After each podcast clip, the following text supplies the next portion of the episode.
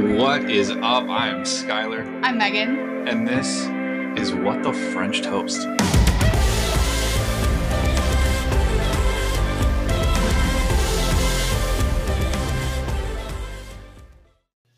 Oh my goodness, Megan, what's up?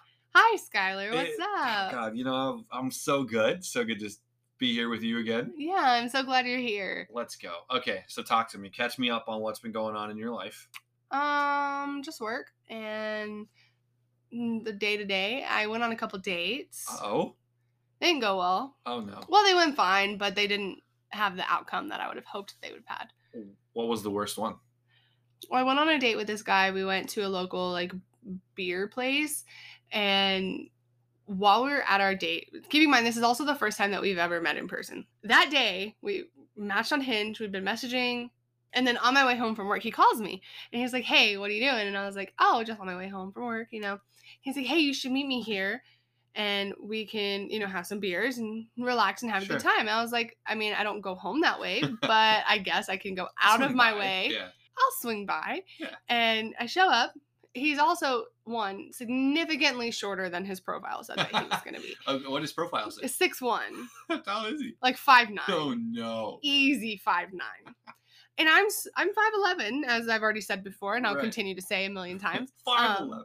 And so it's obvious. Like if you lie to me about your height, I'm gonna know. I'm gonna know, Yeah. especially when you claim to be taller than me right. and you're actually significant, like multiple inches shorter than me. But whatever, like I don't have an issue with it. I'm not gonna not date someone because they're not tall. But what really gets me is we sit down at the table, and after we order, some guy just comes up and stands at our table, and he's like, "Hey man, what's up?" And they apparently know each other and they're friends, Oh wow. right? I'm like, okay, well that's not that abnormal. Like someone you see your friend in public, you might just stop by their table and say hi as our date continues on, we have our our food and we have our beers and we're just chilling, talking, having a great conversation. And this guy, this friend keeps coming back up to the table, except every time he does something a little different. So the first time he just came up and stood by the table and said like, "Hey man," they shook hands, whatever. Yeah. The second time he comes up and he sits on my date's side of the booth. Okay. Sits down Sits down. for maybe 3 minutes. That's weird. And then Especially after you've like already. Hey, what's up? Like you've done the Yeah. thing. Okay. Yeah. yeah, and then they're having a conversation, it's casual, and then he leaves. And then the friend comes back and sits on my side of the table. so now my brain is racing, thinking, like- fuck, I'm about to get kidnapped. something's happening. Right? yeah. Like they just they roofied me or something. It's really awkward. It's really uncomfortable. My date is significantly older than me, and by significantly I mean he's 14 years older than me. Okay. and this friend is easily in his 60s. Oh no. yes. What? easy easily in his 60s and so then finally the guy leaves again after he sat on my side of the booth we all go outside to vape and smoke they smoke and everything we come back in homie comes back to the table after we already smoked with him he sits at the table on on the my date's side of the booth and is there for easily 20 minutes And your date didn't say like, "Hey, buddy, I'm on a date." Like, No. not the time. also the whole Okay. time this friend kept saying oh i know you i've met you before I'm like 100% you haven't this is my first time meeting your friend so i know you've never seen me before That's so weird. So either this guy continually dates women that look like me, or he's just always dating someone new.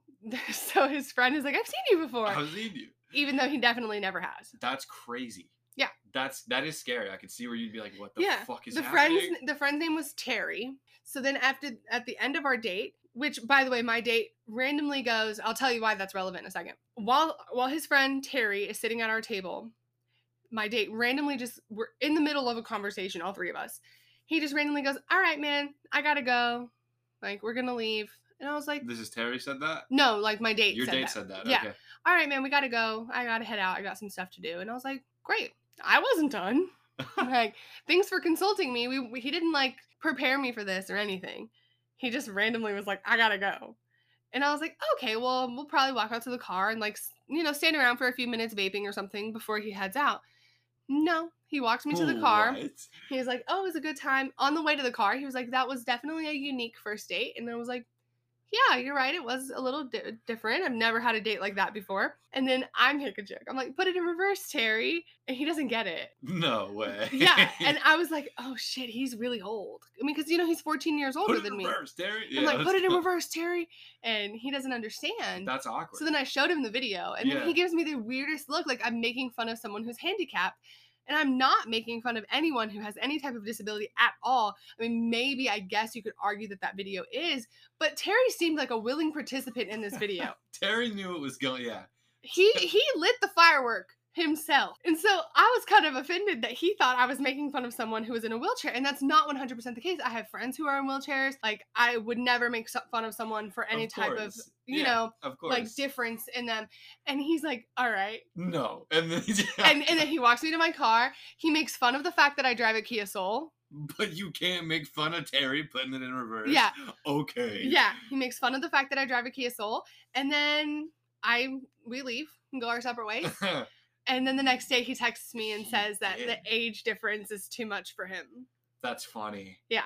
Even though during the age date, difference. even though during the date he he was like, I didn't realize you were like so much younger than me. It's not a problem for me if it's not a problem for you. And I was like, I mean, I like older guys. Like, I don't know if I'm I've never dated someone 14 years older That's- than me, yeah. but like it with a wasn't sixty-year-old best friend that likes to crash dates. Yeah. And I was like, I mean, it's not a problem. Like, it's our first fucking date. It doesn't really matter. Like, we can we can figure out the age thing on the second date. Like, let's just enjoy each other's company today, you know. But then the next day, he's he literally like texted me. I texted him, "Good morning. Hope you have a good day." when he when he texted me back, he said, "You know, good morning," and then he followed that with an alter with a second text message saying.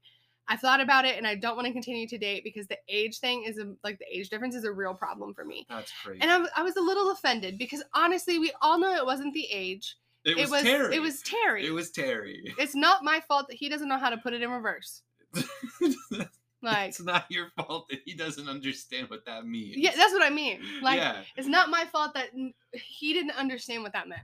that's okay. And I hope he hears this because he knows that the podcast exists. We talked about it on our date, and I hope he hears this, and I hope he knows what he's talking about. I hope he does. So that that kind of that's interesting because I had a question that I was gonna ask, but maybe that's the story of your question. Maybe Is what's the most uncomfortable situation that you've ever been a part of, either directly or indirectly? I'm always uncomfortable, Okay. so there's that.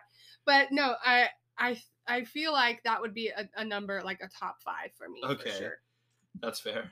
I have one. Do you want to hear it? Yeah, let's hear it. So this is top five, and it was just because you know how like you're in situations that you didn't say anything to hurt the person's feelings, but you were a part of it, and you're sitting there like, I don't know how not to feel like an asshole right now. Yeah, I do. So, so I'm in high school. Oh, this is a while ago. That's a while ago, but it's still it's still like I'm not gonna use any of the actual names of these people. Oh, I do want to point out that Terry was his actual name. Okay, that's fair. Damn it, So, Terry. But Put it but first, Terry. I did not know this man. I do not know this man. I would not recognize him out of a crowd if I saw him. That's so, fair. and I'm pretty sure he would not recognize me because he thought he already knew thought me. he already knew who you were. So, So I'm in high school and I'm sitting at the table, right? And uh, I'm at some like some of my best friends, and you know how like high school is, right? You always sit at the same lunch table with your best friends, and that's kind of how it was. Well, there was this girl who was sitting at our lunch table who sat at our lunch table every day, mhm. and she, granted, in high school and still is very attractive, right? There's a dude in high school. you? There was not me. It was not Okay. me. This was not me. Um, no, she was like one of my best friends, so like we never dated or anything, but yeah. we were all sitting at lunch one day. We were just having a good time. We were eating lunch. We were eating whatever we had, and this dude comes up, and and like I knew this dude because I was in football, and this dude was in our like locker room. He was like Uh-huh. a lineman. He was a big guy. I mean, he was he was heavier than most. Like he was a big dude, right? Okay. So he walks up to the table, and I knew he had a crush on this girl because it's it's all he would talk about in the locker room. Like, hey, that girl's really cute. I'm like, yeah, it's stop talking to me, bud. Like, I'm not, like, okay. Um, so he comes up, and it takes a lot of courage to do this, and just to a really cute girl in high school anyway. But it also takes a lot of courage to do this at a table full of her closest friends. Okay. So- Yeah, like for him to come up to the table. Yeah. to do what he right. So he walks up to the table and he goes, "Hey, I'm not going to use her real name, so I'll just use let's go let's go Cassidy, right? Let's just say Cassidy's the name of this person." So he goes, "Hey, Ca- Ca- Cassidy, I have a I have a question." And and we're all like, "Oh no." Oh, poor dude. Oh, it gets so much worse. That's And cute. and she goes, "Yeah, what's up, dude?" And he goes, I, I was just kind of wondering if if like maybe you would go out with me. And I mean, again, it takes a lot of courage to say that. It takes a lot of courage, right? Yeah. Like you can tell he's super nervous. He's like stuttering on his words. He's like sweating a little bit. like this man is nervous. Oh. And her response is this, and it was the most uncomfortable thing I have ever been a part of. She goes, "No, sorry, I don't date guys with boobs bigger than mine." I was like, Oh my "What?" fucking god. I was like, "No," and I, I've never forgotten that. Oh my goodness, that's horrible. He was so hurt. Well, I hope that she grew up to have tiny boobs. I don't know. haven't And I hope one. her husband has bigger boobs than she does. I hope her husband. I hope everyone she meets has bigger boobs than she does. That fucking bitch. Let's go. That's so unfortunate. I just wanted to hug the dude How afterwards. rude. Yeah, I know. I mean, I know uh, in high school we all said rude things and Oh, probably all said things that we would never say again as adults, you know? right. But like that's taking it to That a whole a nother lot. level. That's so shallow. I agree. For all she knows, he's a quarterback for the Cowboys now. Or Something, something. yeah. Like- That man was Dak Prescott. Actually, actually, he actually is pretty fit now. I've seen his. Uh, I've seen his. I because we're friends on Facebook, him and I, and I've seen he's actually pretty big now. Not in like the bad way, like in like a muscle kind of. It's Yeah. cool. Yeah. Awesome. Well, I'm glad. It's I'm glad probably it worked out for him, and I hope his his current wife or future wife is the is has way bigger boobs than Cassidy. Cassidy. That fucking bitch. That damn it, Cassidy. You ready to get started? I am. Let's do it. Okay, so before we get started, I do want to I do want to mention something real quick. The amount of love and support that Megan and I have received from doing this podcast is actually insane. Like It's- we've yeah, yeah, it's wild. it's crazy. Um, we've had a lot of you guys like email us and message us on various different like social media sites, and I just wanted to say, if, if those of you who are listening right now, we appreciate that so much. We love getting to talk to you guys, and we love hearing your stories and all these different things.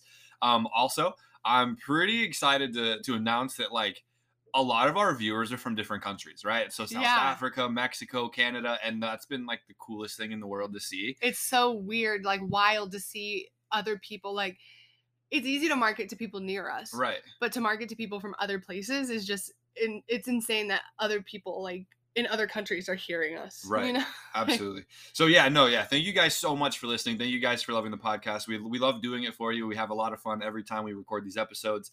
Um, and yeah, for those of you that are interested in reaching out or you want to message us, yeah thank uh, thank you you know we want to hear from you and we want to talk to you so please you know feel free to shoot us an email or comments on any of our social media uh, dms whatever you want so that we can talk to you too we want to hear your stories we want to hear your opinions and you can do that um, you know at the end of every episode we have our socials but just so that way you have them here now you can find us on instagram tiktok twitter and facebook at wtft podcast you can also find us on gmail at wtftpod at gmail.com. Um, and then, of course, you're always welcome to send emails or, or comment or whatever you want. We're, we're, we want to hear from you 100%. All right, Megan, are you ready for this topic? Yeah, I'm actually ready. Okay. So this, I would like to point out that this is not a topic that I initially was going to do. I was researching something completely different entirely, and then I, Okay. I stumbled across this, and I liked the direction I was going in. Okay. So I switched it. I started looking at plants. okay. Okay. and, and and this is like before you skip ahead this isn't like some boring segment about plants i promise okay give me like The chlorophyll is green. the chlorophyll is green Sunflowers like the sun. skip ahead 17 minutes and you'll be fine right.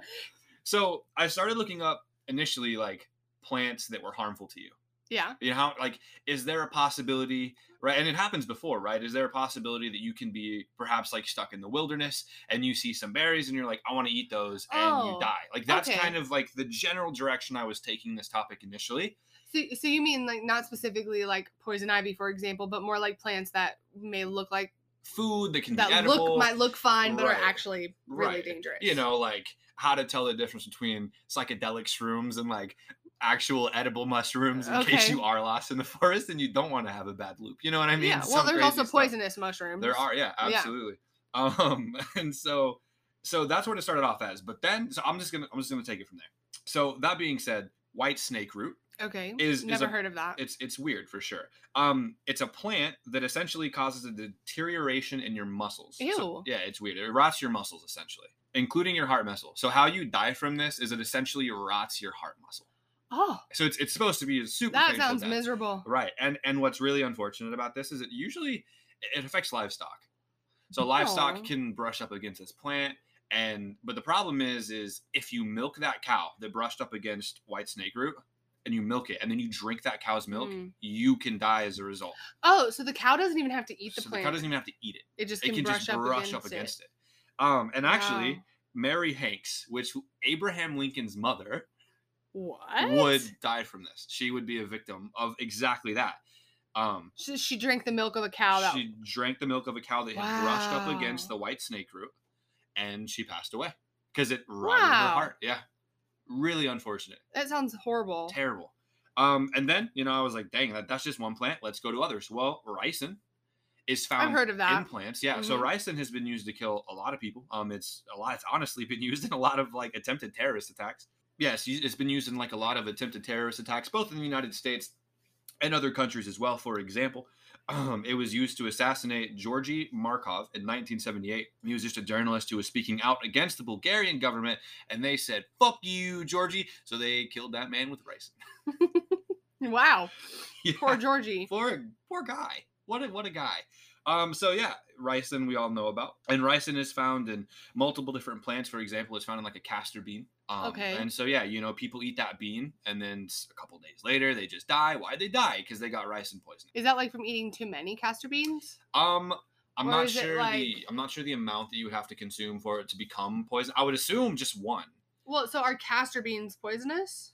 Castor beans, yes, castor beans are poisonous. Are they? I believe you. I'm just looking it up. No, you're good. Go for it. I want to see what it says because I looked it up too, but I didn't just do like a general search on castor beans. Oh, yeah. So it looks like since ricin is found in castor beans, if castor beans are chewed and swallowed, the released ricin could cause injury Mhm. because but it can also be a waste material from like the leftovers of processing castor Right, beans. right. So interesting. Crazy stuff. For those of you that have been watching You on Netflix, you've probably heard of this next I one. love that show. It's a great show. Um, Wolf's Bane or Aconite. Yeah. right? So it's what uh it's what Love used to try and poison Joe. Um, and if you haven't seen you, spoiler alert, I should have said that before. Um, but yeah, so it's a it's a poison, and it looks similar to like uh what's that lavender? It looks similar. It looks Yeah. some. It's like it's the same shade, right? Is lavender? It's purple and, and that kind of thing.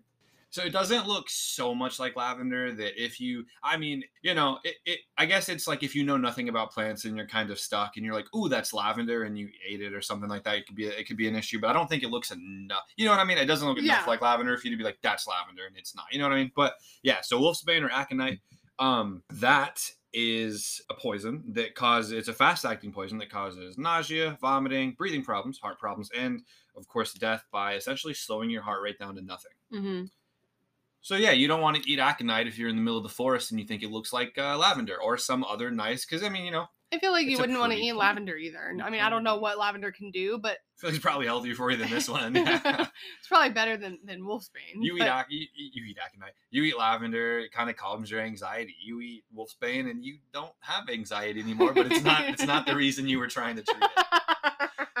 And then the next one I was looking at is a rosary pea. A rosary pea It looks kind of like a cranberry, like a little okay. small Yeah. I've never heard of it before. Um, highly toxic plant. It can kill you if ingested. So this plant contains a toxin known as abrin. Um, abrin is actually really similar to ricin in many ways and how it kills you. So it, you know, it's a poison. It can kill you. It's used. It's been used in assassination attempts as well. Abrin has. But yeah, rosary pea, abrin. Don't eat those. It looks like a berry. Like kind of what I was talking about. That's kind of what made me on the search. Is it looks like a berry. So if you're walking through the forest and you're like, that Mhm. looks good, you really got to know your stuff before you just start chewing on things. And then I saw something. And then when I started looking at these topics or looking at these poisons, looking at these plants, I realized that yes, these plants are absolutely terrible for you. And all of them can and will most likely kill you. But also, they're phenomenal for you. For example, white snake root ca- killed uh, Mary Hanks, Abraham Lincoln's mother, by essentially rotting her heart muscle. Yes, if you ingest this plant or somehow get this plant on you, Mhm. it will kill you. But the root of the plant is used in teas to help get rid of diarrhea, kidney stones, and fever. Interesting. Yeah. Ricin obviously has been used to kill people in multiple assassination attempts, including young old Georgie, unfortunate man. Yeah. God rest his soul. But the compounds of ricin have been reported to exhibit anti-conceptic, anti-diabetic, and for anti-fertility, anti-inflammatory, antimicrobial, antimicrobial, and it has wound healing activities. Okay. Yeah. So like in certain concentrations, it could actually be okay, like It safe. could, It could help you. it could you. actually be good for you. Um, and then wolfsbane or aconite, which is again spoiler alert, what uh, Love uses to try and kill Joe in you on Netflix. I guess I don't need to keep explaining that. But the extracts of aconite are used orally to help reduce colds, pneumonia, laryngitis, used for pain, used for asthma, used for inflammation and high blood pressure. It's also used as a diuretic to cause sweating and it helps with digestion. Also, it is used in sedation to slow your heart rate. So basically, it could be good in some concentrations, but that's not to say, hey, go eat some or only eat a little bit of the wolfsbane that you found. Don't eat wolfsbane at Just all. Don't, just but- don't. But in some situations, professional like medicine people.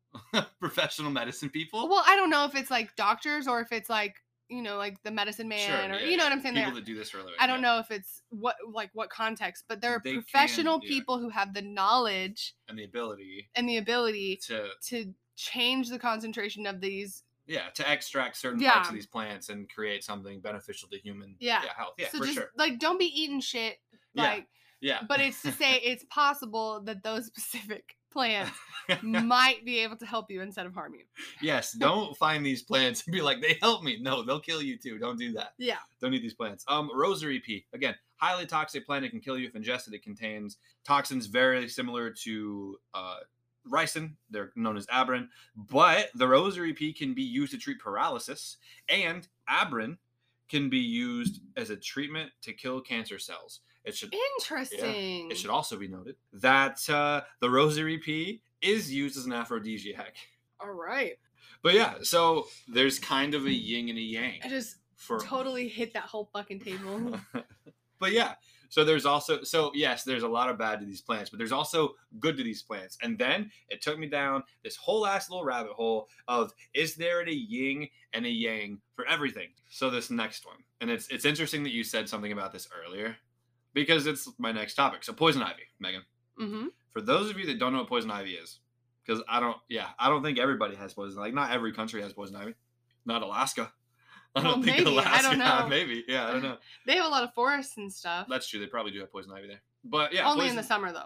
That's but yeah, poison ivy is a plant that essentially has like a chemical on it that if it touches you or you know rubs up against your leg or something like that or your arm, it essentially will just cause I would call it a rash, maybe. You know, like it, the inflammation and swelling and irritation of the affected area, and you have to scrub it, and it's painful and it's itchy, and it's just never a good time. Mhm. Um, some people have a pretty decent tolerance built up to poison ivy, be it their genes or whatever the case is, that can't get poison ivy, or that it's really it's harder for them to get poison ivy.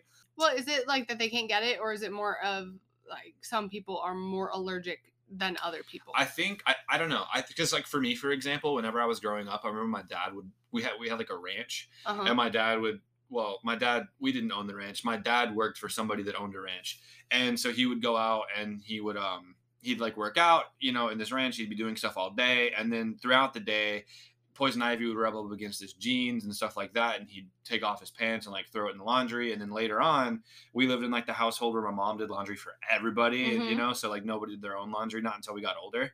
So my mom would pick out this, uh, pick his, take his pants out of like the the like the laundry basket and throw it in, and then she would end up getting poison ivy because Mhm. it was like all over his pants and everything. And then my mom would go touch something else, and then my sisters would get it and all this, and then so everybody in the house would usually end up getting poison ivy. I never did, and I also went to work with my dad on the ranch multiple times, and I never did end up getting poison ivy. And I touched it like I had a leaf stuck in my shoe, and I took it off, and I was like swapping it from hand to hand, and I never got poison ivy once. Interesting. Yeah, I know I've never had poison ivy um, because I don't go outside, but my mom is like super allergic to poison ivy. Like, Really? like her throat swells and Oof. like like she can't even really be near it. Like That's not good. my uncle my uncle just bought a house near us and um, he moved from California to Texas. He's one of he's one of those people. He's one of those. Um, but anyways, he his yard has poison ivy apparently. okay. And my mom didn't know that. And she was like, before he moved, my mom and my stepdad were helping him yeah. like look at their property, look at the property and stuff because he was in California. Sure.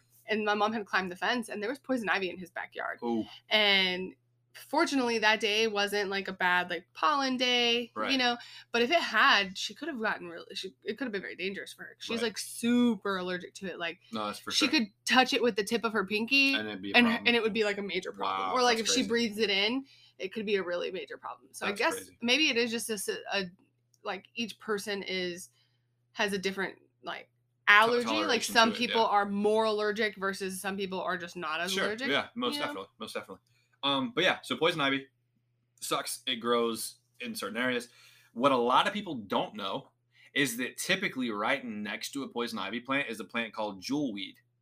If you get poison ivy on you, cool, that sucks, and Mhm. you're you're fucked, right?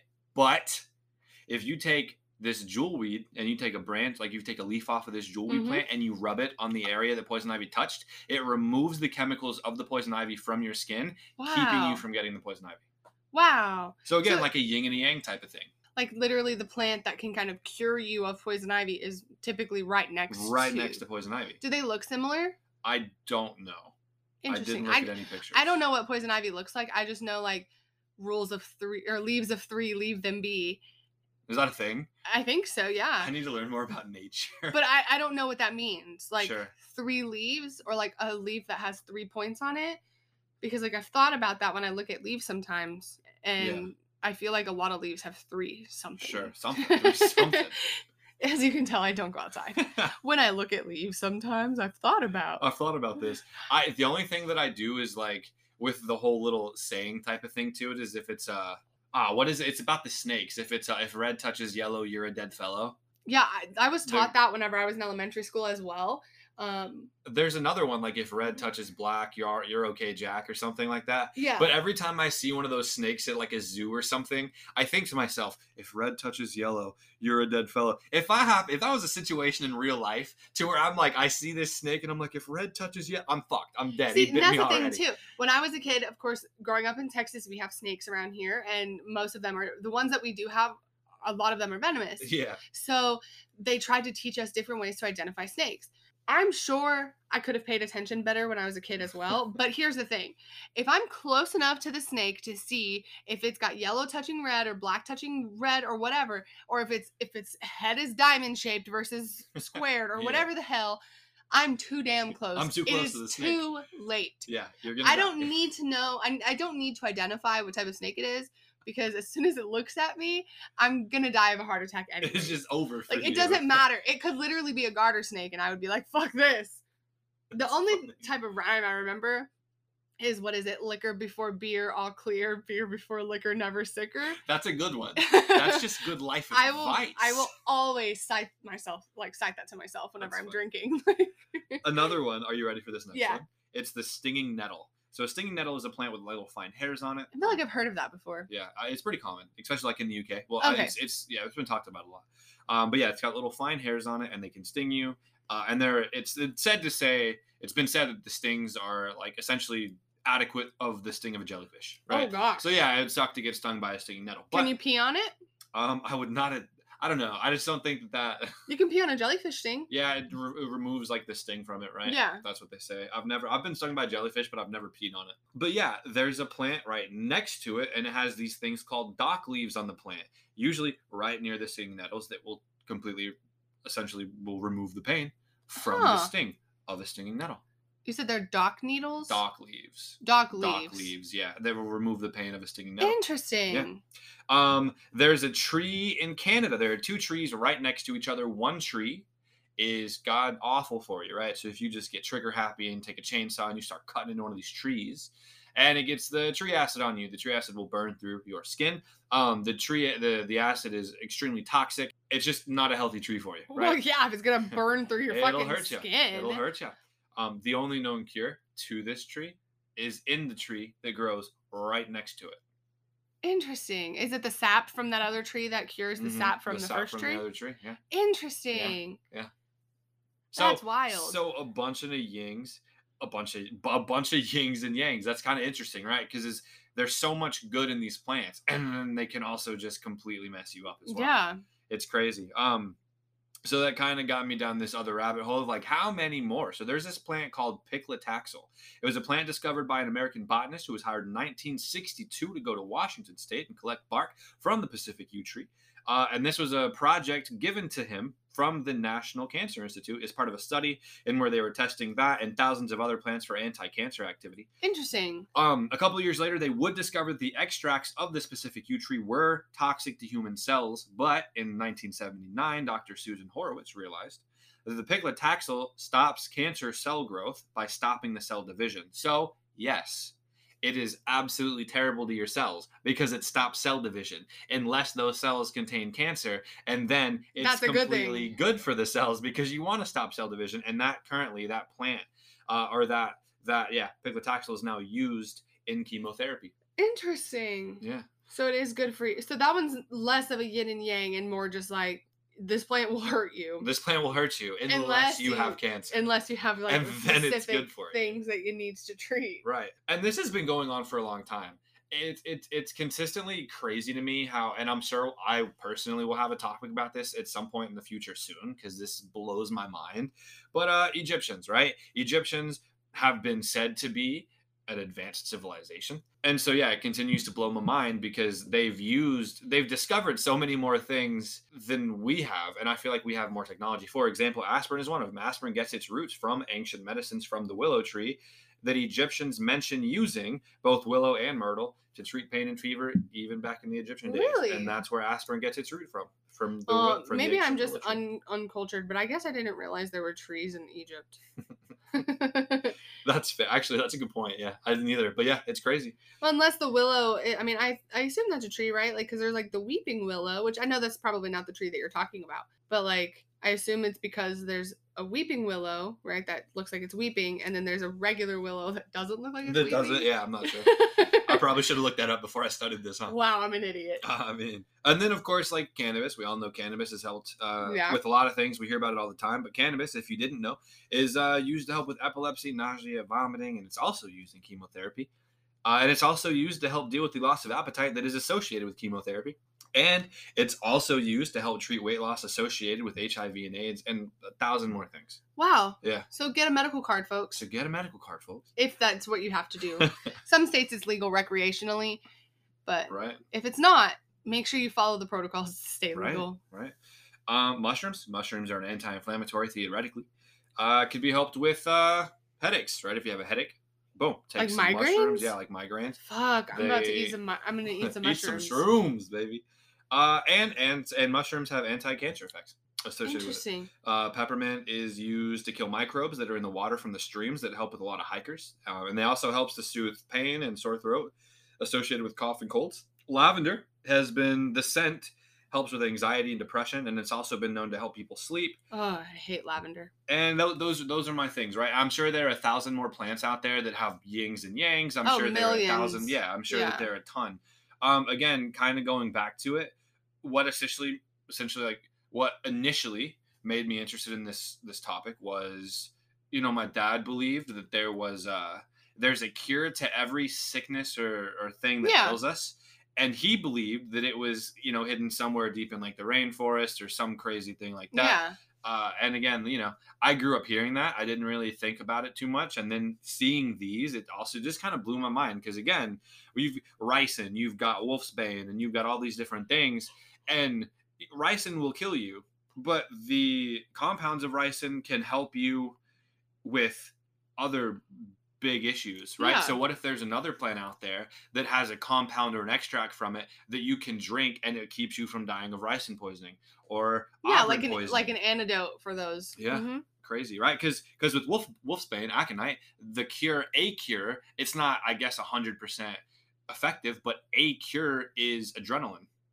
Oh, like a treatment for it. like a it. treatment for it. And Mm. plant, there are plants that contain like adrenaline, Mhm. like epinephrine, Yeah. right? There are plants that contain that, so it's interesting.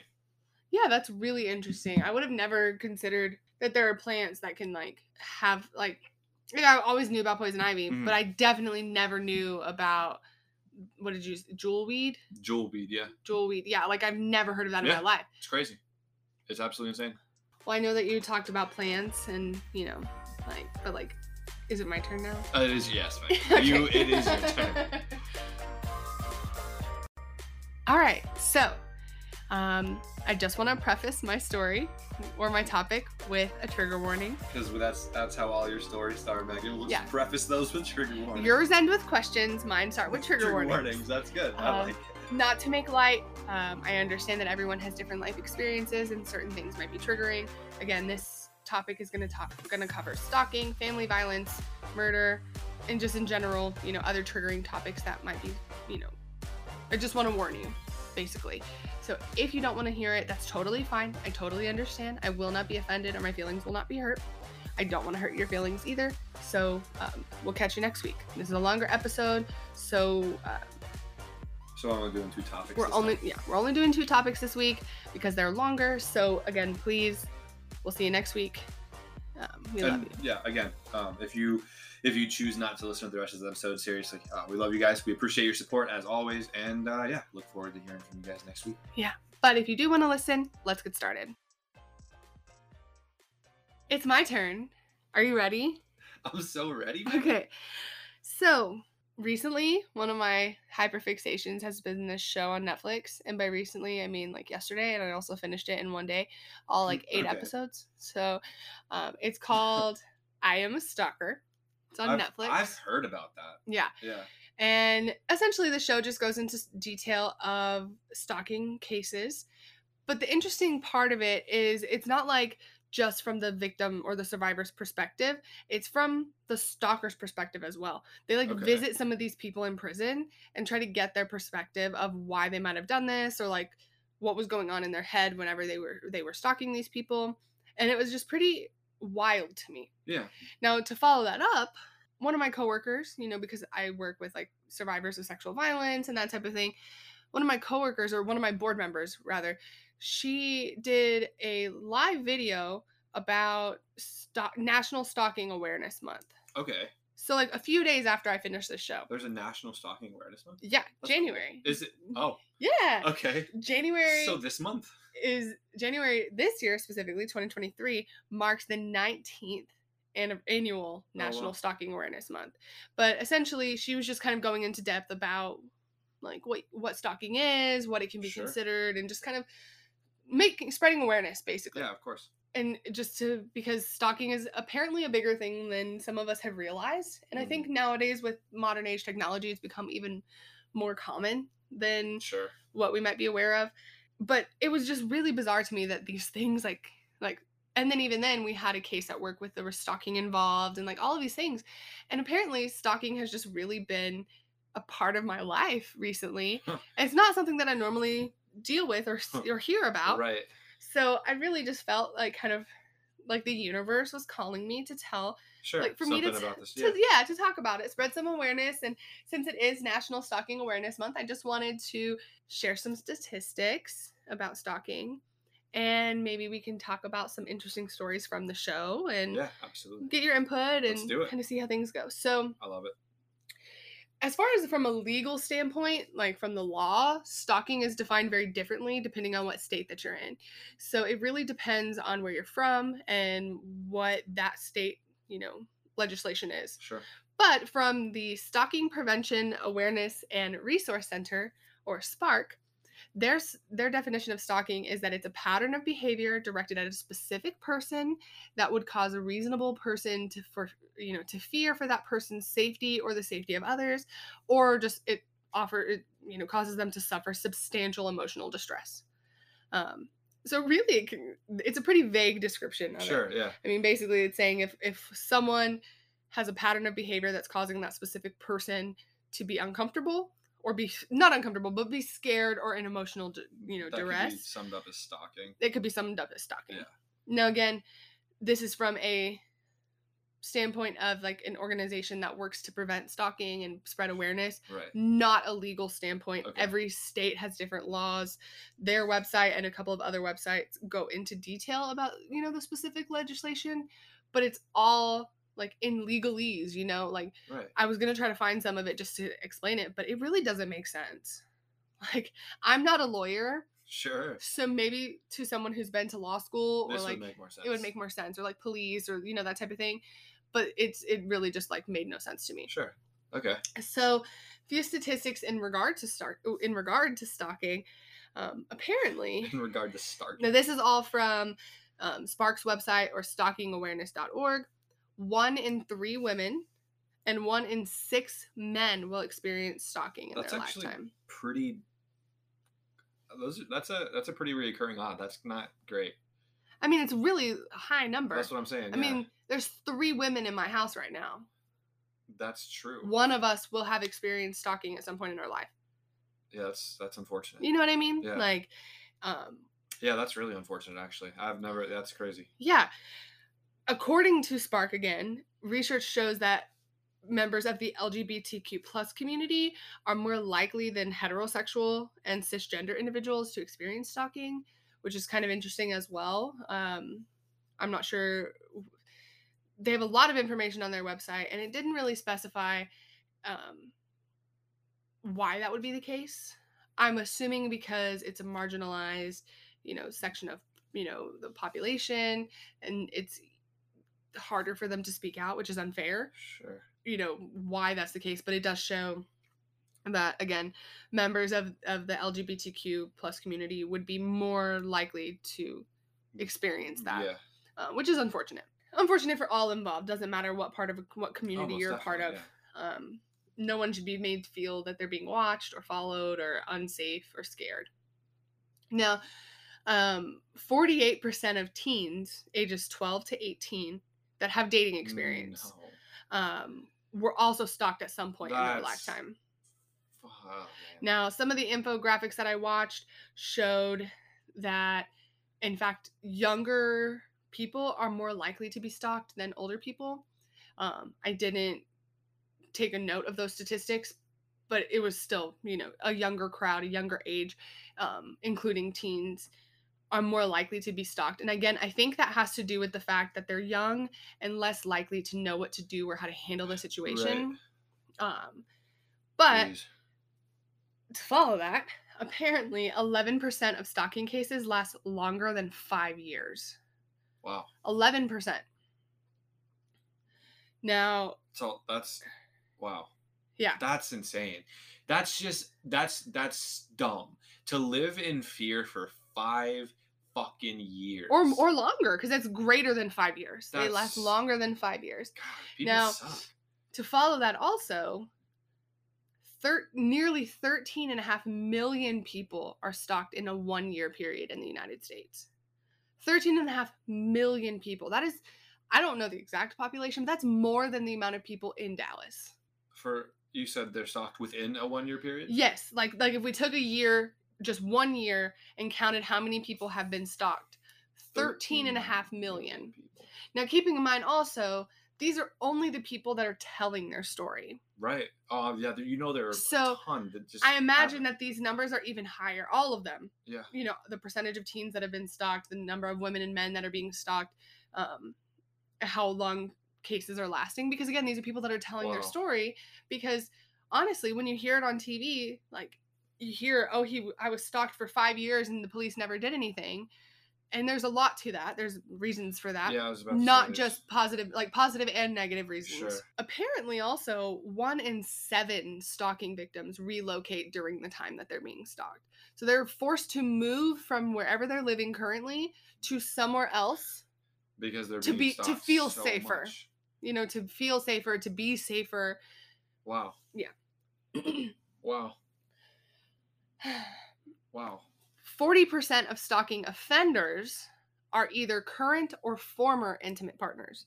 So 40% of people that are stalking other people, these are people that they have dated, loved, been married to, Hmm. been intimate with in some way.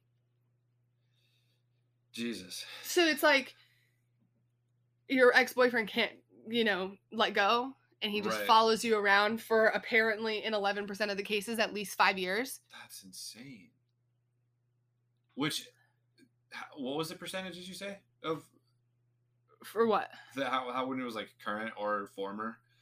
40% of offenders 40%. are current or former intimate so partners. still over half are complete strangers.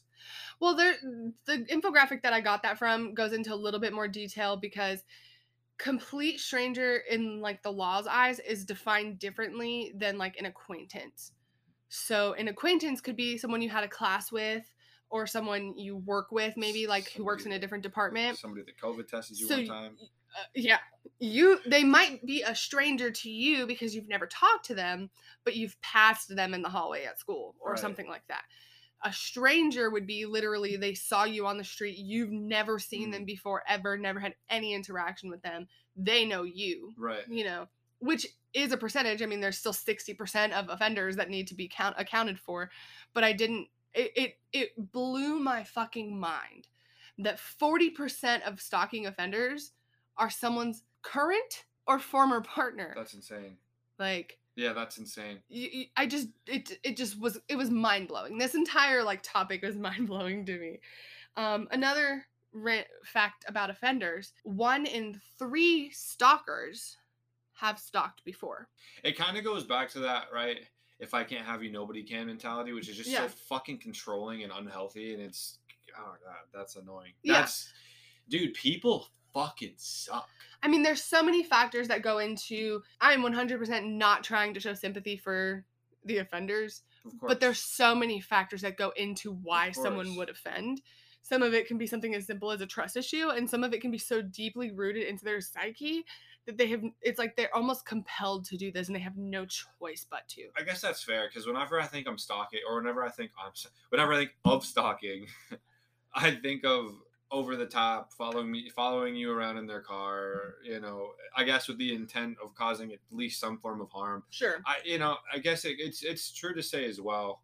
And again, again, not that this is good or healthy or that anybody should be doing. Not this. justifying somebody's actions. not justifying Yeah. any actions whatsoever because it's it's completely terrible. but it could Regardless of the reason, it's fucked up. It could be something as simple of it could be something as simple as installing like one of those Find My Friends apps or something on your Mhm. on like your partner's Yeah. phone, And we're gonna talk about that. and then bit. yeah, and then just saying where are they at, or placing an air tag in their car. I've heard of that actually. Somebody like put an air tag in their wife's car or something like that, and was like, "Where's she at?" Because she didn't. That's that's Well, that's why I was saying with modern technology, it might almost be a little bit easier.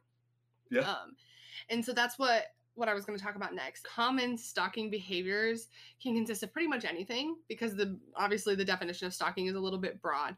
But the idea is that if someone is pursuing you in a way that makes you feel scared and unsafe, it's stalking Mhm. and those behaviors can be anything from like this is not an all-inclusive list so if you're listening and this applies to you there'll be some more information in a little while about things that you can do if you think that you're being stalked that's good. but also maybe you are and don't realize it Right, um right. because that happens you know It does. Yeah, um more than you so would think. Common stalking behaviors can include things like repeated calls, which does not mean that debt collectors are stalking you. It just means that someone who is calling you multiple times could it could be considered stalking in a very in a sense of when you've asked them to stop and they're not. Um, repeated text messages, emails, or even posts on social media. So it, it doesn't go from it goes from just you know like in person old school this person's following me or reaching out like constantly calling me to now they're like cyber stalking Right. Um if they're following the survivor or showing up wherever they are like you know near your home your work your school or other places that you go like with your friends there just always seems to be that same person you know in the crowd without even really having been Right. invited Yeah. um, using technology to track or find out or even share personal information about the victims, like hacking into your email, um, key loggers, you know, all those sorts of like technological things that someone can do. And then, of course, like threatening to hurt someone um, Wow. or the person that they care about. So, um, we talked about how some people share that they feel like I've been stalked for five years. The police aren't doing anything. Law enforcement isn't helping. This person's still, you know, making me feel unsafe. Mhm. Stalking is a crime in all 50 states at this point. Yeah, I know that's good. Um, but less than one third of the 50 states classify stalking as a felony if it's a first offense. wow, that's good. No, that's bad. Is a felony? They don't. off- oh, they oh, don't. Yeah. Okay, I thought less okay, than one third of the states even consider it a felony if it's a first offense. Oh, okay. I So like what 15 states think it, will think of it as a felony. The rest of them are like, "Oh, it's your first time?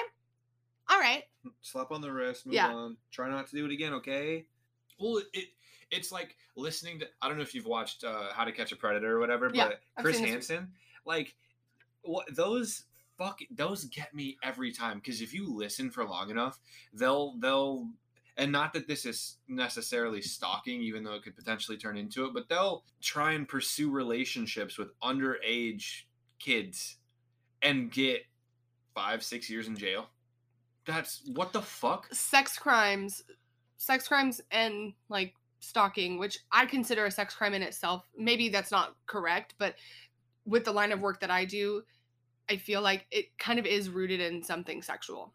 You know, but like sex crimes like I feel like they don't ever receive the punishment that they should That for they- those yeah. cases. I mean, sexual assault, if it ever even goes to court, you know what I'm saying? It doesn't even have Yeah. a very. It usually doesn't have a long sentence, at least for first time offenders. And and that's the thing is stalking, sex crimes of any kind. If it started once, it can happen again. Of course. And I know it feels shitty to take someone's like, like maybe they made a mistake. You know what I'm mm-hmm. saying? Like you want to have the benefit of the doubt that not every fucking person sucks, Sure. but like It- maybe they don't yeah. suck, but maybe they do. Maybe they do. And and honestly, let's be real, most likely they do. Like people fucking suck. Yeah. So you have to you, you have to understand that especially if they did it once and got off for it, like Mhm. literally didn't even get into very much trouble, why wouldn't they do it again? Yeah. Why wouldn't they continue to harm people because they just can? They know that they're not going to get in trouble for it. You got another five years. That's nothing. Yeah. Yeah. No, it's it's dumb, and because you hear about it all the time, and even even watching these cases, right, with Chris Hansen and How to Catch a Predator and all these different things, dog, they fucking go back and do it again. Nine times out of ten, they're released from prison or they're released from jail, and they go back and they do it again. Yeah, I mean, I don't know the statistics for repeat offenders, but I, I, I agree. A lot of people who commit violent crimes Do it again. come Yeah. right back out and do it again for whatever reason. Maybe you're Charles Manson and you realize, fuck, prison is so much easier than real life. Yeah. Or maybe you're just a bad fucking person.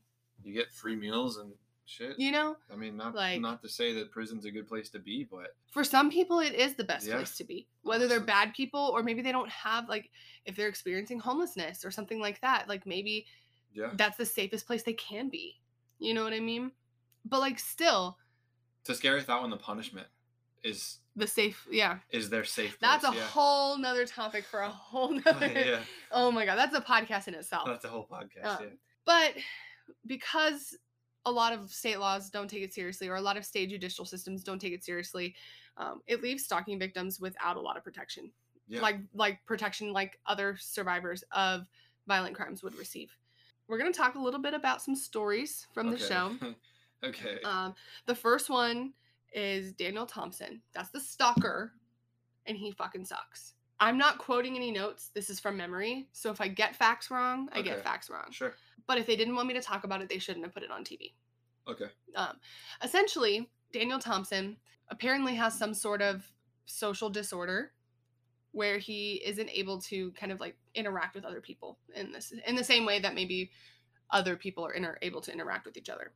I don't remember the name of it, so I'm not even going to try to pretend that I remember it. But it's the way he described it reminded me of something that might be on the spectrum in some way, but it wasn't something I'd ever heard of before. He meets a woman, they get married, they have a baby together, and things turn turn wrong. When things turn wrong, he, you know, becomes physically abusive and they, you know, break up. Okay. But he doesn't break up with her. She breaks up with him okay. and he continues to pursue her. okay. So again, this show shows perspective from the survivor and from the perpetrator. And she's telling these stories about how after they had divorced or broken up, I don't know if they were divorced or not, but they weren't together anymore. After they separated, she began dating someone else. Sure. And one night they were in their apartment. The person she was dating. Yes, right, the new boyfriend and the survivor. I cannot remember her name. Sure. They're dating, they're in their apartment, they're watching a movie, the kids are asleep, and they hear a noise and they look up and they see Daniel's shoulder like around the corner, like in the shadows. In the house. In their house. In their fucking house. Ooh. So of course she grabs her cell phone. This is like I think early 2000s. God, that's fucking creepy. Um, she grabs her cell phone, and I guess when she flips it open, he hears and he makes a run for it Out of the house. out of the house. Okay. She calls the police, and the police show up. They do a search of her house. He's not in the home, but Uh-huh. what they do find in her basement is a bag, and in that bag is rope and other like like a Mm. kill kit basically. Mm, And what they also find is that one of the butcher knives from her butcher knife block on her counter in her kitchen, where he was standing when they saw him, like where they saw his shoulder, like around the corner, was missing. So he was planning on doing something, if not to her, to him. Something. Now, if you ask Daniel from his side of the story, it sounded like he had broken in because he was jealous that his his wife or the person he loved had found a new partner, and he was just there because he wanted to remind her how much he loved her. But then, buddy. But okay. then, why the fuck did you bring Yeah. rope and duct tape and a bag and steal a knife out of her fucking counter? But then, buddy, yeah, there are things that just don't add up there. Yeah. What the fuck? Yeah. So, because he stole the knife out of her house, he got charged with robbery, Good. and he went to prison for eight years. Just with robbery. Just not with breaking robbery. and entering. Not. Yeah.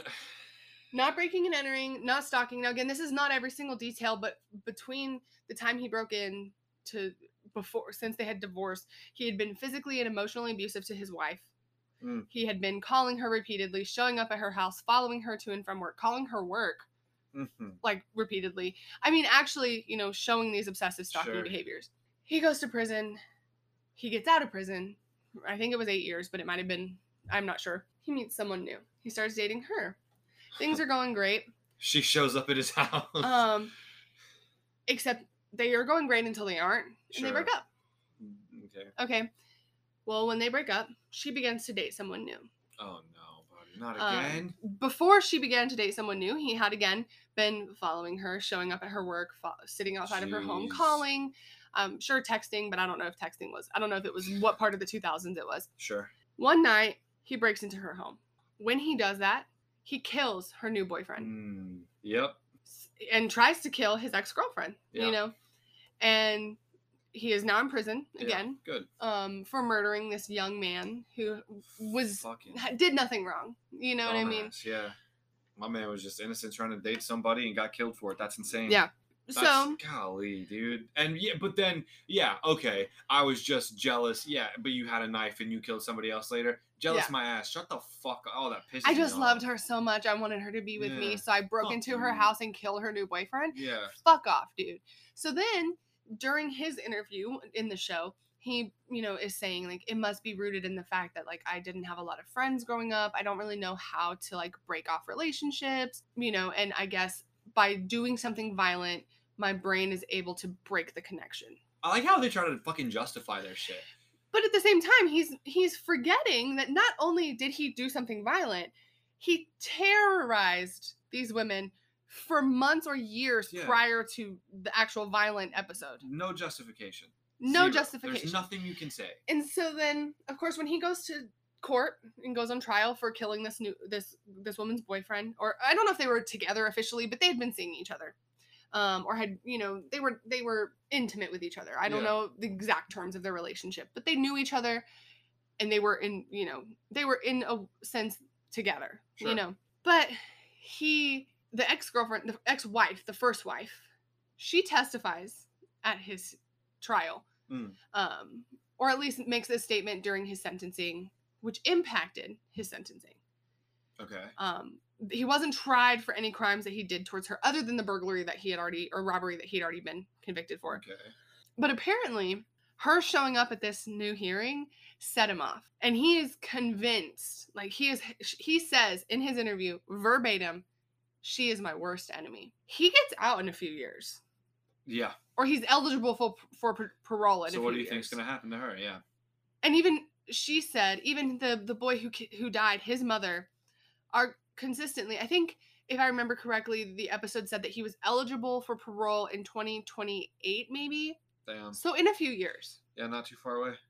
Um, and knowing the justice system, it might even be sooner than that because it's Yeah. not necessarily consistent with what they say Right. sometimes. But then again, he murdered someone and he's eligible for parole at all? Yeah. Why is that Yeah. a thing? Yeah, no kidding. I mean, so again, No kidding. Because it wasn't even like it was unintentional. It wasn't even like it was manslaughter or or whatever it is that they call it. Like what is it that they call it? Like if you killed somebody. accidentally, yeah, Um, manslaughter. actually, it was yeah. Is that what it is? It's, It's not, not even like, like- it was accidental. My man, fucking in cold blood, went out, killed somebody yeah. for no reason. Literally didn't have it because there's no reason For what? Control? Yeah, for what? Yeah, for real. For what? Because she's gonna want to be with you after you murder the person she's seeing currently. Yeah, yeah. What do you? What is that gonna do? Like you're gonna scare her into submission. Get the fuck over it, my dude. Like And yeah, you're right. Why is he getting out? There's no reason for that. And, no, and now again, he's eligible for parole, which does not mean he will get out. fair. It does mean that he is allowed to apply for parole or whatever, like request parole. I hope it gets denied. And I hope he gets a denied. Now, from what I said again, his ex-wife and the boy that died's mother are friends. They get Mhm. along really well, and they are already consistently working together now to show evidence of not only from when the girl, you know, that he, boyfriend he killed from his ex-wife, but even prior to that, the the violent and offensive behaviors that he was committing to show proof that he's obviously not going to change Yeah. And to hopefully again get that appeal for parole denied. Yeah. Now I know this is a long segment. I just I have a couple more stories. Okay. I'm not going to go into as much detail on these stories as I did for Daniel Thompson. Sure. Really, his story, I didn't really plan on going into that much detail, anyways. He wasn't even actually on my list, but he pisses me the fuck off. Yeah, that's pretty shit. Uh, But I would also like to say about that too, right? Because I, I think that it's and you didn't do this by any means, so I'm not saying that you did this. I'm just from the standpoint of let's say like law enforcement, and I know that law enforcement typically has a really bad rap. Sometimes, certainly not all the time, and certainly not all of law enforcement are bad, or certainly not law, all of law enforcement do not care about these situations. But for those that do, the way that the law is set up, there's probably not a lot that they can do. So for situations much like Daniel Thompson and the rest of the stories that you're about to get into, I feel really bad for the officers that want to help and that want to do so much more than they're Mhm. legally allowed to do. Well, and also keeping in mind specifically like Daniel Thompson, early 2000s. Um, one of the things that that comes up when it comes to specifically sex crimes and viol- and like violent crimes is it seems like society and times are moving faster than the law can. Absolutely, I would agree. So you know, cyber stalking happened before there's Mhm. even laws for st- like computer crimes. Yeah. You know what I'm saying? Like, like these are things that maybe the law is just is not moving fast enough. And I don't know why that's the case. I don't know if there's something that needs to be changed in our legislative process. I'm not sure what what needs to change there, but it's obviously something that needs something to be needs to change. yeah. something needs to change because regardless, It's not okay. people are committing crimes Mhm, that are not being taken seriously or can't be taken seriously mhm. they like you know harassment and stalking specifically are hard to prove Sure. um, for various reasons but also just in general it it's there's just not i mean it's just now to the point where it's illegal in all 50 states Which is but some kind of these absurd. states some of these states obviously like we talked about aren't even classifying it as a felony Right. Right. Now, I can understand well, as we talk about some more of these stories, it'll make a little bit more sense. But again, this show, these are sh- these are stories specifically from the I Am a Stalker TV show Yeah. on Netflix or documentary on Netflix. These are real true stories about people who have stalked and people who have been stalked. Some of their opinions or some of the stalkers like viewpoints are just absurd. Sure. Just absurd. I would imagine. Um, so the next one I wanted to talk about is John Anderson. John Anderson. John Anderson and his um, again, I don't remember the his ex-wife's name, but that's okay because I don't. I'm I I'm not sure she would care. Sure. You know, she's already shared her story on the show. If you want to know her name, go watch the show. It's Sure. a good show. It's not very graphic, but it does you know show that both sides of the story. Right. Um, pretty interesting, and also just completely like, what the fuck, like. What the fuck? Yeah. You know, like not what the French toast. What, the, fuck? As Like- are all of these stories. So John Anderson, um, he met his ex-wife when he was 32. I remember that specifically. They met like they weren't they met like via a blind date. They weren't really looking to pursue a relationship, but things just kind of progressed and they ended up in a relationship. Um, she the his ex-wife had already had a son. Um, and then they ended up, you know, finding out that they were pregnant together and they ended up moving from Illinois to Arkansas. Okay. Um, and that's apparently when things kind of started to go wrong. In Arkansas, they had a, a tragic accident, and her older son from her previous relationship was killed. Mm. Um, now, Sucks. in the show, they discuss that John Anderson and the son were working on the property in, um, I, I don't know if it was a tractor, but some sort of heavy, heavy machinery. And John had lots of experience with heavy machinery, but the boy fell off of the, tr- the tractor and was run over by the tractor. Oh. So he passed away, unfortunately. And it wasn't his fault, from what it sounded like. Both of them had the same story. Doesn't sound like he did this maliciously. It was just absolutely a tragic accident. But as you can imagine, losing a child is devastating. It's tough. Yeah. So she is grieving. She has a new baby with Okay. him. You know, um, her son was only like her second son was only like four months old when her older son passed away, and she's grieving. He has to hold it together because they have a new baby, Sure. but he's also feeling guilt for what he did. Yeah. Um, even though it wasn't his fault. I mean, you're gonna replay every single moment. Yeah. How do you not feel guilty? Yeah. Your, your child just died. Yeah. Yeah. And he had, I mean, the, the son was only four or five, I think, when he passed away. And Yeah. most of their relationship, he'd already been together. So even though this was his stepchild, still, I mean, you're you're. he's yeah. raising this boy, you know? Doesn't mean you love him any less. So, no, it doesn't mean you love him any less at all. Um, so then John turns to drugs. He becomes physically abusive. Hmm. They, she realizes, fuck, like he's cheating on me. He, he cheats on her with someone. And it just is just not a healthy relationship. Sure. They're both grieving. They're both going through so much. And it sounded like they probably shouldn't have been together. Sure. you know but i mean what do you do there's a lot going on you move to a different state he becomes again like i said physically abusive and emotionally abusive towards her and at some point she has enough and she leaves she moves back in with her mom um, in illinois and he will have none of that Okay. So he's pissed about this. Okay. Yeah. more than pissed after a few months he shows up back in illinois he's stalking her he's following her around her neighborhood he's sitting outside in her driveway in Wow. his truck Wow. um, you know, he's calling, he's texting, he's calling her mother, who she lives with. Let me talk to her, you fucking bitch. I want to talk to her. Please let me talk to her. I know she's there. Talk. Let me talk to her now. Um, you know, and then of course the the ex-wife is also like he's calling her, he's texting her, he's showing up at her house, he's showing up at her work. She's seeing his truck all over town. One day he shows up to her work as she's pulling in to park for the, the morning. Um, runs up to her truck while she's, you know, getting ready to get out of the truck for the morning. She tries to lock the car, but she doesn't make it. He gets in the car. Wow. Yeah. So she's freaking out. She's doing everything she can. She gets out. She runs across the parking lot, but she leaves her keys in her truck because she's just Mm. trying to get She's trying to away. get out. Yeah. She's trying to You get know, out. So what does he do? He jumps in the driver's seat No. and tries to run her over in the fucking parking lot. He I- does not succeed, which is a great damn. thing. I knew that was coming too. Um, as soon as as soon as you But he certainly fucking tries. Yeah. Well, while all of this is going on, he then, um, you know, she actually had another coworker, like a coworker that was getting out of his car, and they're like Okay. in between other cars. So that's why he wasn't able to hit her with Good. her car because she's kind of in between all the other cars in the parking lot, That's good. Yeah. and he would have hit one of those cars in order to do so. While this is happening, at some point he stops the car. That coworker of hers pulls him out and pins him to the fucking ground. Good. And there's videos of this on the show.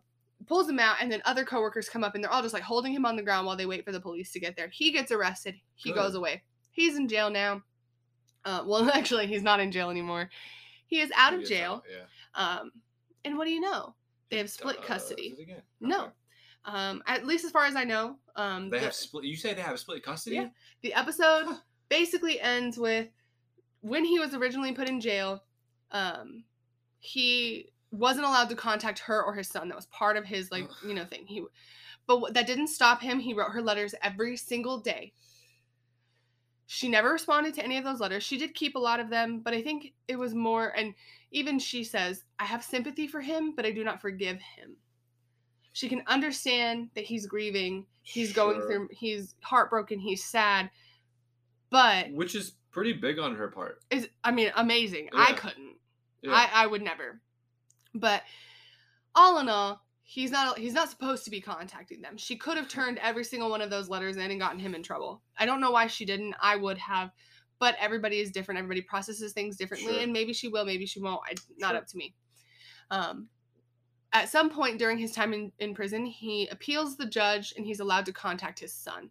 So he gets weekly phone conversations with his son, who was like two years old when he went to prison. So he doesn't even know who he is, doesn't know what he looks like. And the, he references a conversation where his son would say, I don't even know what you look like. Hmm.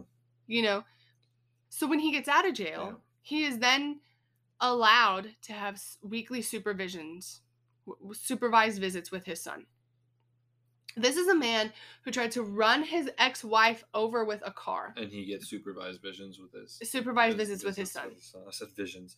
Yeah, supervised visits. Yeah. That's, Seems a little With his child son, like not a 15 Yeah, year old yeah, kid. Yeah, This is not someone who could do anything, who could defend himself if something happened, who would Mm. know what to do if they ran away with him. You know what I'm saying? Like, I not to mention his ex-wife, who has her son the other times when when he doesn't, has to co-parent with this man. Yeah. The man who terrorized her and made her so scared, she taught her son when he was an infant how to hide if he saw his dad. That was another story that was in the thing. That's so confusing for the kid too. Like, uh, do I like this man? Do I be afraid What do I do? man? Yeah. You like, know? how am I supposed to? Wow. Yeah, that's a lot.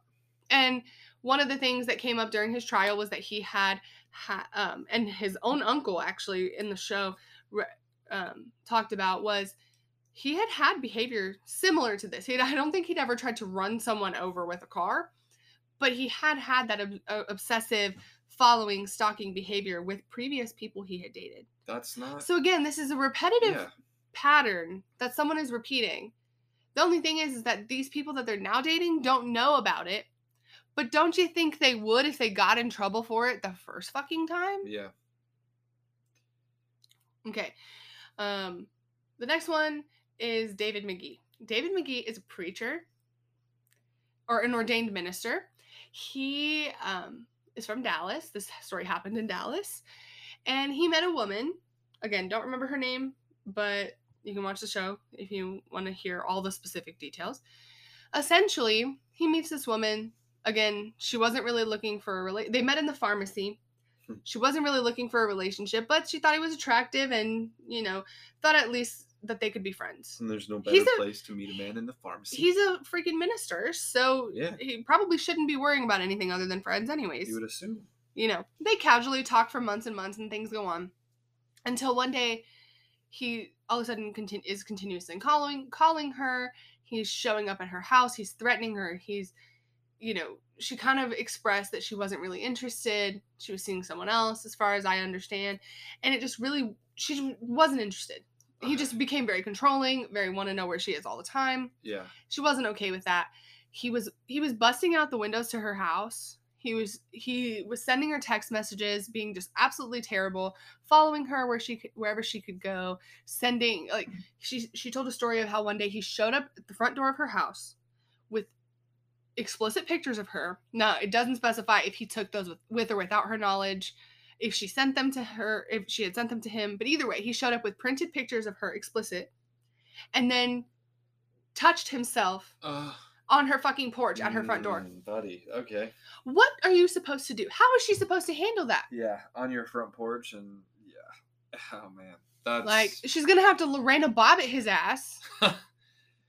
yeah. I mean, like honestly, like it's it's ridiculous. When someone says no, when someone says they're not interested, just accept that. It's not that hard. Right. Like it really is not that hard. There are m- billions of other people on the planet. Yeah. There's someone else for you if that You'll person fine, doesn't work. Yeah. Move on, dude.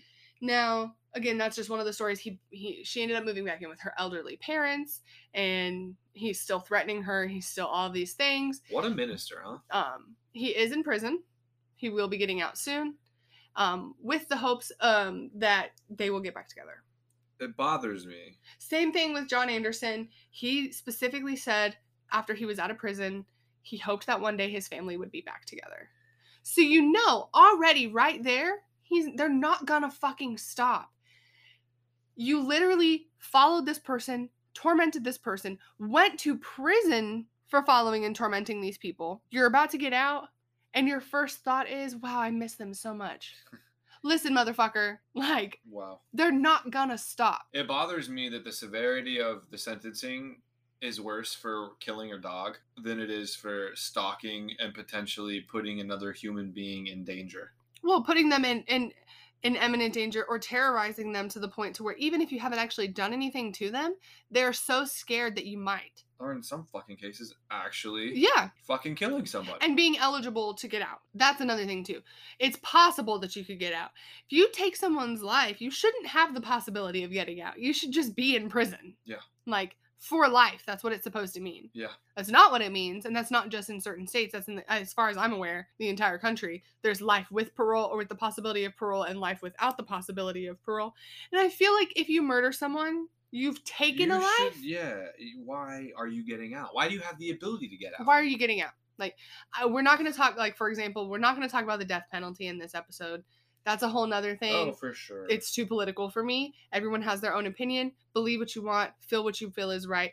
The point of it is, is if someone's going to be sentenced to life in prison, they should be in prison for life. yeah. This this is uh yeah this is a touchy topic because I don't want to say something that's gonna get us fucking canceled, but this also pisses me off. I just want to talk about how for some crimes the sentencing is too light. I would agree with that. That's it. 110%. I'm not going to get into specifics. I'm not going to get into specific cases, but there are cases, murder, whatever, where it's too light. And then there are other times where the sentencing was way too fucking harsh for that that crime. that had yeah You know what I'm saying? Yeah. Like now the last one I want to talk about is Jacqueline Fagan.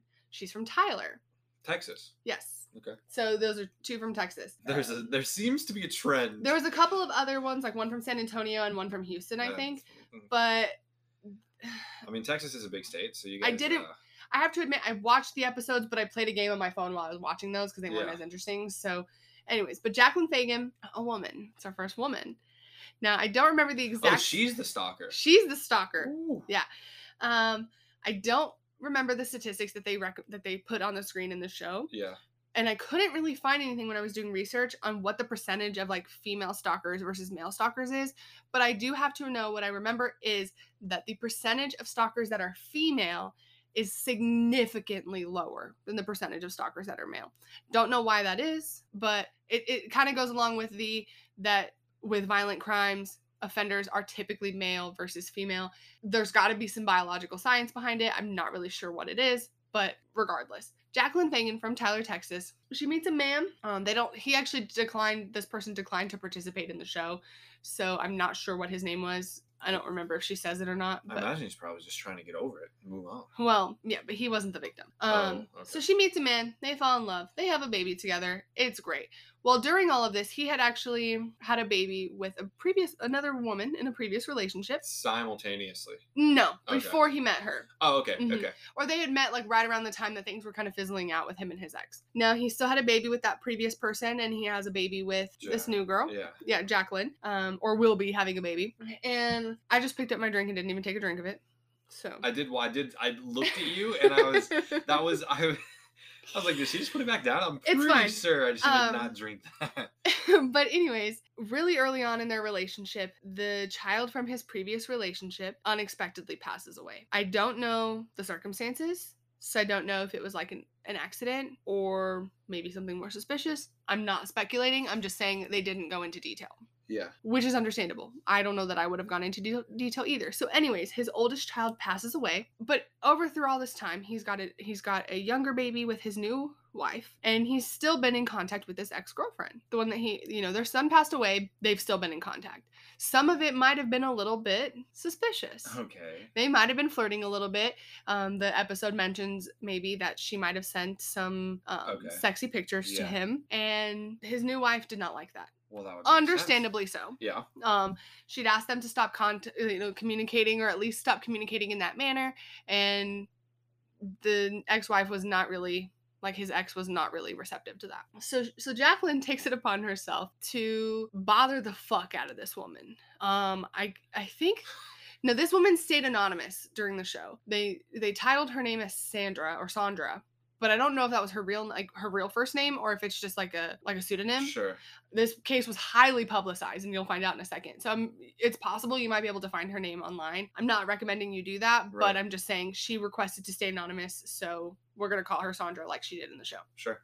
even if her name is out there on Google or whatever. So Jacqueline one night goes to Sandra's house in the middle of the night and leaves a picture of Sandra with a pentagram drawn over her face and a candle that's burning and it just says hi Sandra and she leaves it on her porch. So the first thing Sandra sees when she comes outside in the morning is, this that? wild picture. Now keeping in mind this is Tyler, Texas, this is the Bible Belt and Sandra is Christian. Okay. So she gets this creepy picture with a candle and her name, and it's got, you know, a pentagram drawn over her face, and she's freaked the fuck out. She has no idea what's going on. Yeah. that she doesn't want her kids to see this. Sure. She doesn't, you know, she doesn't know what's going on. She calls the police, gets reported, whatever. Couple weeks go by. Two days before this before the birthday of her late son, her you know, her child that passed away, she receives another gift on her porch Jesus. that Jacqueline. is a like mason jar with a like doll made out of straw inside and the doll made out of straw inside has needles poked through like its head and its heart like a voodoo doll kind Wow. of and then she's then there's all these sigils written in like red paint on the outside of the jar and her name and her date of birth are written on the top of the jar Oh, that's pretty fucking creepy. that's fucking weird right yeah, that's terrible. so a couple more weeks go by Damn it! It happens again. and she receives a scroll on her car. Say a scroll. A scroll. Okay. Like on this scroll is a picture of her that is from her Facebook from her Friends Only album. So an album that only people that she's friends with on Facebook can see.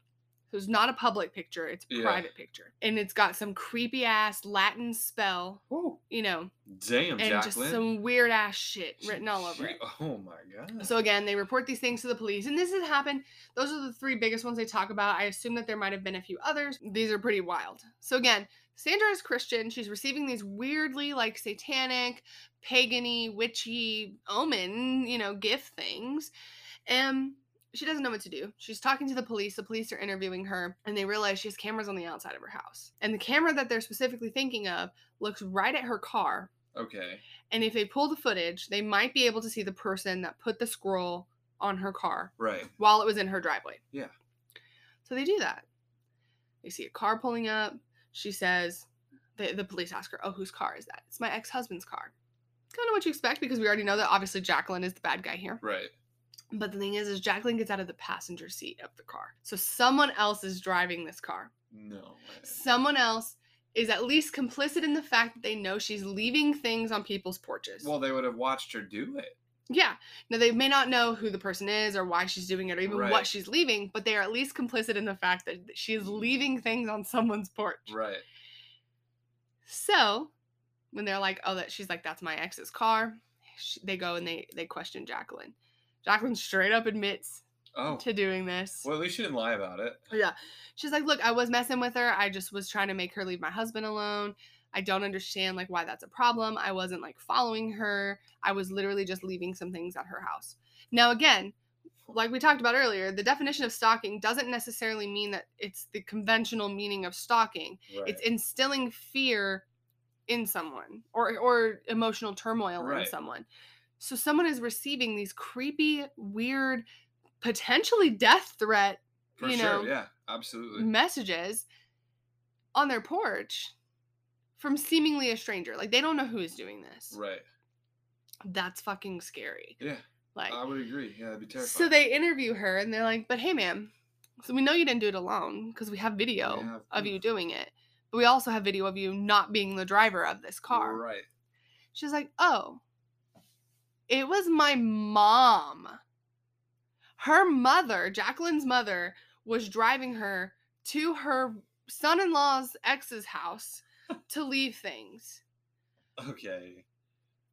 What? That's weird. So then you're like, but wait, this is a grown ass adult woman who's doing Yeah. these things. Did you know what she was doing? Fuck yeah, she did. She just thought again, I'm we were just messing with her. It was just supposed to be a joke. It was supposed to be a prank. It's not a big deal. It's fine. That's insane. So, of course, both of them are charged. They get Yeah. arrested, and they're found guilty. Good. Um, what do they get? Eight years probation. Oh, just probation. Just probation. okay. But they're also not allowed to contact each other. So Jacqueline and her mom are not allowed to communicate with each other at all during their probation. If Wow. they do, it's fi- it's violating their probation. Okay. Well, So- okay. So interesting. But they didn't even get jail time. Which I still disagree with. You know, and again, that's what we're talking about with these like the reason that stalking awareness needs to be increased is because if it's increased and the public is more aware of stalking, one, maybe we can prevent it from happening. But two, maybe when it does happen, not only will the public take it seriously, but hopefully law enforcement will be able to as well. Right. Whether that's because they take it seriously or whether it's because laws have changed in order for them to have more ability to try these things. Like people are terrorizing each other or terrorizing someone that they know or they used to care about or whatever and having absolutely no consequence. That's why I brought up Daniel Thompson because Daniel Thompson literally said in his interview, that was the first story that I told. I really thought I could get away with anything. Yeah. I really thought that if I could do it, like when he went, he got he got in, arrested for robbery and served eight years. I really thought I could get away with anything. I really, I really felt like I could get away with anything. Wow. So, I'm sorry for such a long story. No, you're good. It was a good one. I enjoyed Um, it. the last few things that I have here are some tips for what you can do if you Yeah, if you think that you might be being stalked. Um, and of course, again, not an all inclusive list. These are just kind of this is from the SPARC website where they just kind of talk about some of the basic things that you can do. Um, number one being trust your instincts. Uh, victims of stalking feel pressured by fam- friends or family to like downplay your stalker's behavior. You might feel like people are judging you. Maybe you feel like you're overthinking it or being paranoid. Um, but stalking does pose a real threat. Stalking can escalate from being stalking to something more To violent. something worse, And yeah. if you want to know the, the statistics for that, SPARC has a bunch of information on their website for like kind of the estimate of how many things go from stalking to something more serious. Right. Your safety is the most important part. What is the podcast where it says fuck being polite? Yeah. Like, fuck that shit. Fuck it. If you see someone on the street, make eye contact, say Sure. hello, you know, let them know that you know that they're there. Whether it's a stalker or just someone that you're walking down the, you know, Sure, walking yeah. down the opposite side of the street of. Less like Sure. just your safety is the most important thing. If you feel like something is wrong, something might be wrong. Follow your gut. Yeah. Trust your gut. Yeah. My favorite podcast, and that's why we drink. Christine talks about a book called The Gift of Fear. It talks about trusting your instincts. It's more geared towards women, but regardless, and feeling what it feels like to kind of like your in your instincts knowing your intuition you know Right. and listening to that and honing in on it um i haven't read it but she talks about it and it makes me want to read it so if you you know it's it's a thing it's a science about you know listening to your gut number two call the police if you feel like you're in immediate danger call the police explain why you feel that you're in immediate immediate danger and why that maybe your stalker's actions are causing you fear Right. I mean, that's the that's the number one thing that you can do because it partially keeps a record, which is number three, keeping a record or, or a log of each contact with your stalker. Be sure to document any police reports that you might make. Um, be sure to document calls, texts, emails. When you if you see them outside, if you see their car, if you you know document everything because all of that can be used when it comes to pursuing a case Mhm. against that person, whether it was a police report or not. Saving evidence. That's number four. If a stalker stalkers often use technology to get in contact with survivors, saving all emails, text messages, photos, posts on social media, as well as evidence of the stalking behavior, whether that's pictures of the person sitting outside of your house, pictures of their car, anything that you can save. Um, you want to keep it because it can be used again in a legal case against that person, but it can also be used in order to get protective orders and those types of things, which sometimes um, from what I learned on I am the show I am a stalker, sometimes it's not considered stalking unless there's a protective order in place. Sure. So even though a protective order may not like it's a piece of paper. Everyone's going to tell you that. It's better than nothing, but that doesn't stop some people. Right. You know, but having one in place can make what they do next a felony, which is actually what happened in John Anderson's case when he tried to run her over with the car. There was a protective order in place because he violated that protective order. It now became a, fe- a felony offense for stalking. You know, Damn. um, you know, also consider how to use technology and your devices in a safer manner. There's Mhm. lots of information online how to make sure that maybe your Bluetooth tracking is off. You're not using Find My Friend for certain people. right. Your apps. Um, I mean, I've seen many shows of crime shows where Tinder or Grindr or whatever shows that this person is exactly a mile away Yeah, or I've- I've 50 feet that a lot, away. I yeah. mean, I don't know how accurate that that stuff is now. I hope that Tinder and Grindr and all those other app developers are using more better safety measures, Hopefully. but you can't rely on Even Snapchat. Snapchat, like if you have your thing on, you Mm-hmm. can zoom out and it tells you exactly where a person is, Mhm. like down to their home, yeah. like the street name and all that. That's crazy. Yeah. Um and so you can't trust the social media, like the developers of those social media to have your best interest in mind. You need to ensure that you're doing what yourself, you can, yeah. you know, turn off your GPS, turn off your location. Don't allow people who aren't your friends or even who are your friends. Don't allow people that you don't trust or don't know very well, or even if you do trust them, you know, to see just be mindful of who can see your location, who can't, and just be safe. Last one is getting connected with a local victim service provider. These are people who can assist you in exploring options as well as creating safety plans. So again, they can a lot of those places organizations can offer legal advocacy, crisis management, and other resources that are able to help keep you safe or at least have a plan to keep you safe. Um, unfortunately, it's taken up onto the survivor, you know, to do a lot of that grunt work and you're already dealing with so much, but that's what those local victim those those victim service providers are there to help with is to take some of that load off of you and give you the the option to process what you're going through. Sure. That's really all that I I have. I say all, it's been like an hour. Yeah, I was about to Um, say. You started this. You started this topic off with.